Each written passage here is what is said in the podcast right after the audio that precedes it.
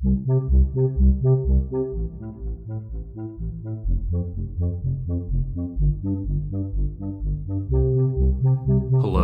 and welcome back, or welcome for the first time, to Playtime. My name is Andrew Barnett. I'm a child therapist who lives and works virtually in Asheville, North Carolina, and this is a podcast dedicated to play therapy and child therapy, coming at both of those things from a child centered perspective. And today on the podcast, I'd like to chat about emotional wounding and the restoration of the self and what I even mean when I say that. Emotional wounding is something that is common to literally every human being on the planet Earth, whether that's a slight that you feel at the hands of somebody else, not feeling like you belong, not feeling loved, feeling like you've been attacked in some kind of a way, feeling threatened by something, feeling scared of something. We all have different ways that we have been wounded, and we all have different ways that those wounds express themselves and manifest themselves inside of our lives.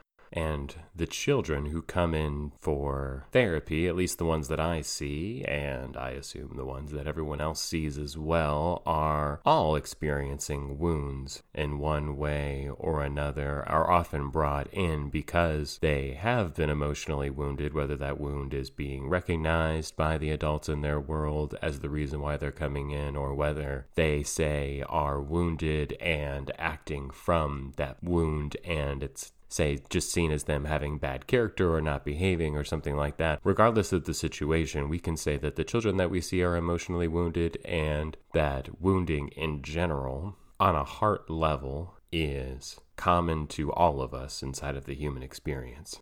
And I've had conversations before with different clinicians, both child therapists and adult therapists, who have expressed a sentiment and this sentiment has even been expressed by people I just know in life that there is a level of wounding that a person can experience, a level of trial or struggle or difficulty that a person can experience, which actually aids them, which actually provides them with something, a quality of depth, a quality of resilience that these people who have expressed this sentiment say is lacking potentially in those who have not experienced emotional wounding that there are people for whom that they know who just sort of live their lives in the world and don't appear to have a lot of depth to their experience don't appear to have had say struggles that they have overcome at least struggles that they've overcome that they're consciously aware of which provides them with a deeper kind of connection to themselves and their life and that sort of thing and this kind of wounding can even be, say, mythologized. We can have a lens on mental illness at times as a culture. Well, I mean, Vincent van Gogh would maybe be the most common example of a person who obviously struggled with mental illness, but obviously also tapped into something beautiful inside of themselves or inside of the world and was able to express that. And I think those two sentiments are tied together that there can be a belief that struggle or wounding is important for a person to be able to tap into deeper parts of themselves or deeper parts of life. And probably like most things in this world, there's an aspect of that to me that feels true, and there's an aspect that feels, say, uh, like a sentiment that could be dangerous when applied inappropriately. The part of it that feels true is that for all of us in this world, having a level of introspection is important. Having a relationship with your internal world is important. And knowing yourself is potentially a necessary prerequisite towards knowing somebody else, towards having intimacy with somebody else, towards acknowledging the depth in another person. And wounds, emotional wounds, all have inside of them an opportunity, and that opportunity is to have more of a relationship with your internal world, with yourself, with what makes you you. That wounds often force us, whether it's children who are struggling and then that struggle is finally noticed and addressed, or whether it's as adults and we're struggling, those wounds can force us to have a confrontation with ourselves, to develop a relationship with ourselves, and that is unquestionably valuable if a person is looking to become whatever it is that they will become. To be able to to move and evolve and develop in contrast to being stuck and stuck due to a lack of introspection, a lack of even acknowledging the block, and sort of you can end up being more numb and cut off from the experience of self. Wounds are opportunities. Where it doesn't feel true is that for any individual who has been wounded, if that wound is severe, or even if it's not severe, being wounded is an uncomfortable place to be. Being wounded unnecessarily by another person is not really an opportunity, it's a challenge. And there are many wounds that I would not wish upon anyone because wounding is as we said at the top, an inherent part of the human experience, and none of us have to go out of our way to make someone else feel bad. We will all, in this life, find ways and times to feel bad and have opportunities for introspection without having additional wounding. And at bottom, it can feel like it doesn't actually really matter whether someone is wounded or not. What matters is the journey into the self and wounds can merely serve as a convenient entry into that process. But let's return to children and say a child who has experienced an emotional wound of some kind. And it doesn't really matter what this wound is. This wound will often manifest itself in their relationship with us inside of the room. They could be more protective in terms of how they're acting with us and try to close themselves off, or they could be very shy and reserved and have difficulty connecting in that way. There could be some fear or shame involved in the wound. There could be a fair amount of anger towards us in the room when it's just us and them, right? Nothing else is happening besides us being with them around a bunch of toys. And anger could be the thing that rises out of them, or criticism towards us, or blaming us for different things, or an attempt to control us. There's a lot of different ways that wounds can interact in the space of the room. And when that space is open, those wounds often present themselves. That if we are creating a healing container, and that is the intention, that what will bubble up inside of that space are the wounds, are the places where the child needs to heal. And we believe in that because we believe in the self actualizing nature of the psyche, that the psyche is moving towards wholeness and healing, and that we just have to provide the space to do that. All wounds need air. They need a space to breathe. They also need healing. And the level of healing that can come from us is acceptance of that wound as it is, the naming of the wound as it is, so it can be recognized, maybe not on a conscious level, but even on an unconscious level. We're making space for it to be present inside of the room. We're making space for it to outlet whatever it needs to outlet, for it to pus whatever it needs to pus. I'm taking this metaphor maybe farther than I should, but there's a process by which a wound begins to heal and pus and scab and it needs space to breathe and it needs things from us to be able to facilitate that process. And you could see that wound inside of someone else. And as it's healing, what it's being filled with is the self. We are not providing a remedy in child centered play therapy for that wound.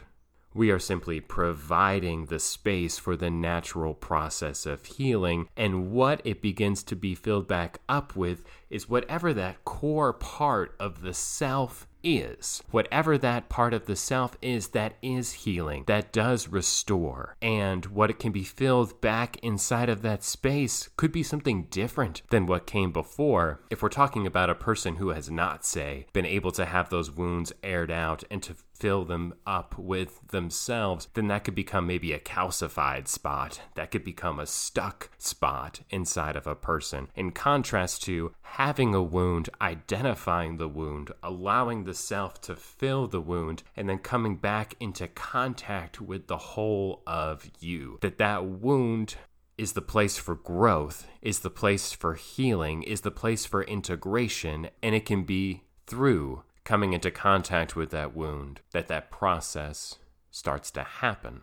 A wound can be seen on some level as a, to use some like old psychoanalytic terminology, a cluster. A cluster inside of the self. And perhaps an example of that would be helpful. Say a individual has and this I'm taking this from the example of lots of kids that I've seen an absent mother figure who is in and out of the child's world. And a lot of these children that I've seen in session who have this situation will oscillate between two points. The two points that they'll oscillate between are making cards for this parent. I have never seen as many cards as I have made for a parent as I have seen for parents who are absent from a child's world cards that are like I love you mom, I care about you mom, I miss you mom, whatever whatever's inside of that card, but these sort of like loving cards from these children. These children trying to say lean into this place of like I really care about you. Maybe they're blaming themselves on some level for this lack of participation in their parent and they're reaching out with this uh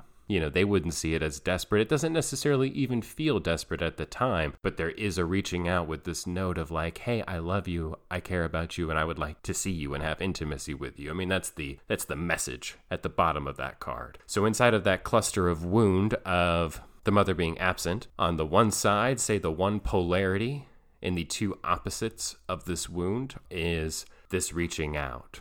On the other side is often anger and this anger inside of a session would be directed towards me. It would not usually, if ever, be directed at the mother. That's not a really a safe thing to do when you're trying to reunite with someone. Anger is creating a boundary, and these children do not want to create more of a boundary with their mother. In this case, they uh, they're trying to create less of a boundary through writing this card and through expressing these feelings. And so, on the other side of this, with the anger, we could say that that anger does arise out of their pain due to not receiving what they want to receive from their parent, but this anger is directed at, say, us inside of the room or inside of the play. It could be like different characters being mad at each other, but gen- a lot of times, this if it's an attachment wound right, like that, it will be directed back at us. And so are the, there are these two sides of the situation, this polarity, this swinging of extremes that all live inside of this one cluster of the wound. It's like there's different spots that one could hit inside of the wound and different places one can exist in. And the writing of the card is one expression, and when that pendulum swings back the other way, it's anger. But it's all part of one thing. It's very different in the way that it's felt, but both of those things have their origination point inside of that emotional wound. And it is often through allowing both of those points to exist, naming that both of those points exist, not trying to take the child off of those points, say, not trying to, when they're angry, say, Ooh, shouldn't that anger be directed at your mother, or trying to manipulate it like that in some fashion, just letting it be and exist and accepting it and recognizing it and witnessing it. Same on the other side, when they're writing that card, we're not implying or saying or energetically even feeling like, oh, yeah, gosh, that your mother's probably never going to get that card, or trying to name, like, oh, you're really sad that you don't get to see your mom, or something like that. We're simply witnessing it on the other side as well. And that pendulum of extremes through that witnessing and through that acceptance and through being in the space and through them receiving something different, when they go to those extremes, that pendulum starts to slow down. It's not actually going as far as to the extremes anymore. It's starting to move a little bit less intensely, and we can see less intensity inside of them. Maybe they're beginning to access different parts of themselves. Maybe they're starting to do different things inside of the play. And eventually that will settle. And our hope always is that it will settle into something that is connected close to reality, that is close to the self, that is close to the self's experience of reality as it is. And that that cluster that they hit doesn't have the same activation. Maybe for all of us, we have some wounds that are never going to fully go away. But that cluster, when it's hit, that wound cluster, instead of taking us into this really big swing where we're all the way at these extremes again of like trying to be close to the other person to continue using this example or experiencing extreme anger, instead lands in a spot that's like, ooh, I'm sad that I don't get to see my mom and I'm also angry that she doesn't make the time for me that I would like for her to.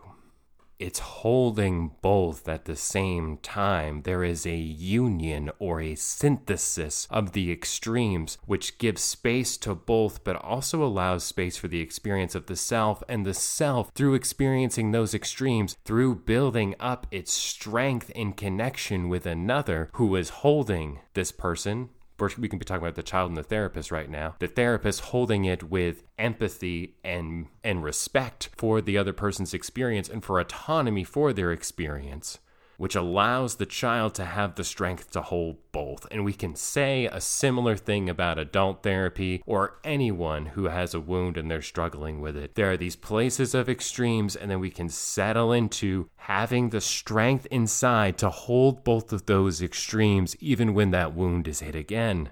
The pain might still be there, but it's been integrated into the self and the self is still present. And then there's still the ability on behalf of that person to move through their experience, to move integrated with their experience, in contrast to swinging again at those extremes, becoming dysregulated, and then becoming difficult to connect with because they're not connecting with themselves. They're just inside of that reaction. And in general, I'm not a big fan of the word trigger. That's a popular word, and that's not because I am some like far right, uh, like everyone's being too sensitive these days kind of person with it, but more from a place of trigger just sounds rough, and being triggered is rough. And being triggered, if by trigger we mean having a past trauma that is inside of a wound that has formed into a cluster, touched or activated in some way, is painful and it's uncomfortable. And, if you're having flashbacks, or if you start to feel hypervigilant, or if you are having other either mental or emotional or physiological responses to having that wound touched, I'm not trying to say that that's easy, but trigger has this. I don't know, it's got these rough connotations, these uh, like gun connotations that sounds uh, dangerous and uncomfortable. And replacing the word trigger would say something else, maybe like I don't I don't know what the word would be, but a word I would prefer probably would be something that acknowledges the potential and the opportunity for a different relationship to the self when something like that comes up. That for any of us, because we're all, if you're listening to this, human beings, and we all experience wounds, that when we have a wound touched, that is a signal to us that we have something inside of ourselves that we could address. Perhaps we already know that wound when it comes up, right? And it comes up and we feel it and we're like, oof, but we've maybe already had some kind of relationship to it and we have integrated it and we have really acknowledged both sides of it, maybe already experienced that pendulum whoosh, whoosh, whoosh back and forth from extremes, landed in something more solid, and there's still something there because it's hard to know if these clusters ever really go away. But our relationship with them can change and we can develop the ego strength to move through them if you are experiencing a wound that seems to keep coming up and you're stuck with it, st- stuck in a similar dynamic, that could be remembering a thing from the past over and over again, or feel- feeling tethered to something, a relationship or something else that's causing distress, or if there's this emotion that just keeps coming up and up and up and up in different kinds of situations, whether it's fear or shame or anger or what have you, there's opportunity there. There's opportunity to get to know the self better. There's opportunity to have a more integrated relationship relationship with the self, and there's an opportunity to have that wound be filled with whatever that uh, for lack of a better word, divine healingness that exists inside of you and inside of every other person that is capable of filling that wound back up with you, that is capable of giving that wound space to breathe, and then reuniting the self, integrating the self, and returning to life more whole and returning to life more capable of feeling wounds in the future due to having less activation from wounds in the past, capable of having perspective when you are wounded, capable then of moving through the world knowing that the world is a place that is often filled with pain for many of us, that is unavoidable, but that's part of our experience, and there's an opportunity there whenever we feel pain. Which is not to say that anyone deserves wounds. There are wounds that I have as a person that I would gladly give back. And at the end of the day, all of those wounds provide an opportunity. And when we're with a child in a session and they are oscillating back and forth inside of the cluster of their own wounds, we know that we have hit on something important and we know that that is where the work is, and we trust and believe that that wound is capable of being healed through the self actualizing tendency of the child that we're with. And that's all I've got for this episode of Playtime. Thank you for listening. Please rate and review and subscribe and tell friends. It helps the show get some more reach. Check out barnettchildtherapy.com for more content, including books and audio and all sorts of other things. And I've got a COVID 19 book, PDF, free PDF, wrote with Jillian Kelly and illustrated by Xander Stefani. If you would like a copy, if you are someone who is either working with or could use it yourself a book about COVID 19 for children called I Didn't Get to Say Goodbye, specifically addressing the situation whereby a child might have lost a loved one but not have been able to say, uh, say goodbye. Uh, when they passed, let me know, and I will send you, I will gladly send you that book. And yeah, I'll see you next time.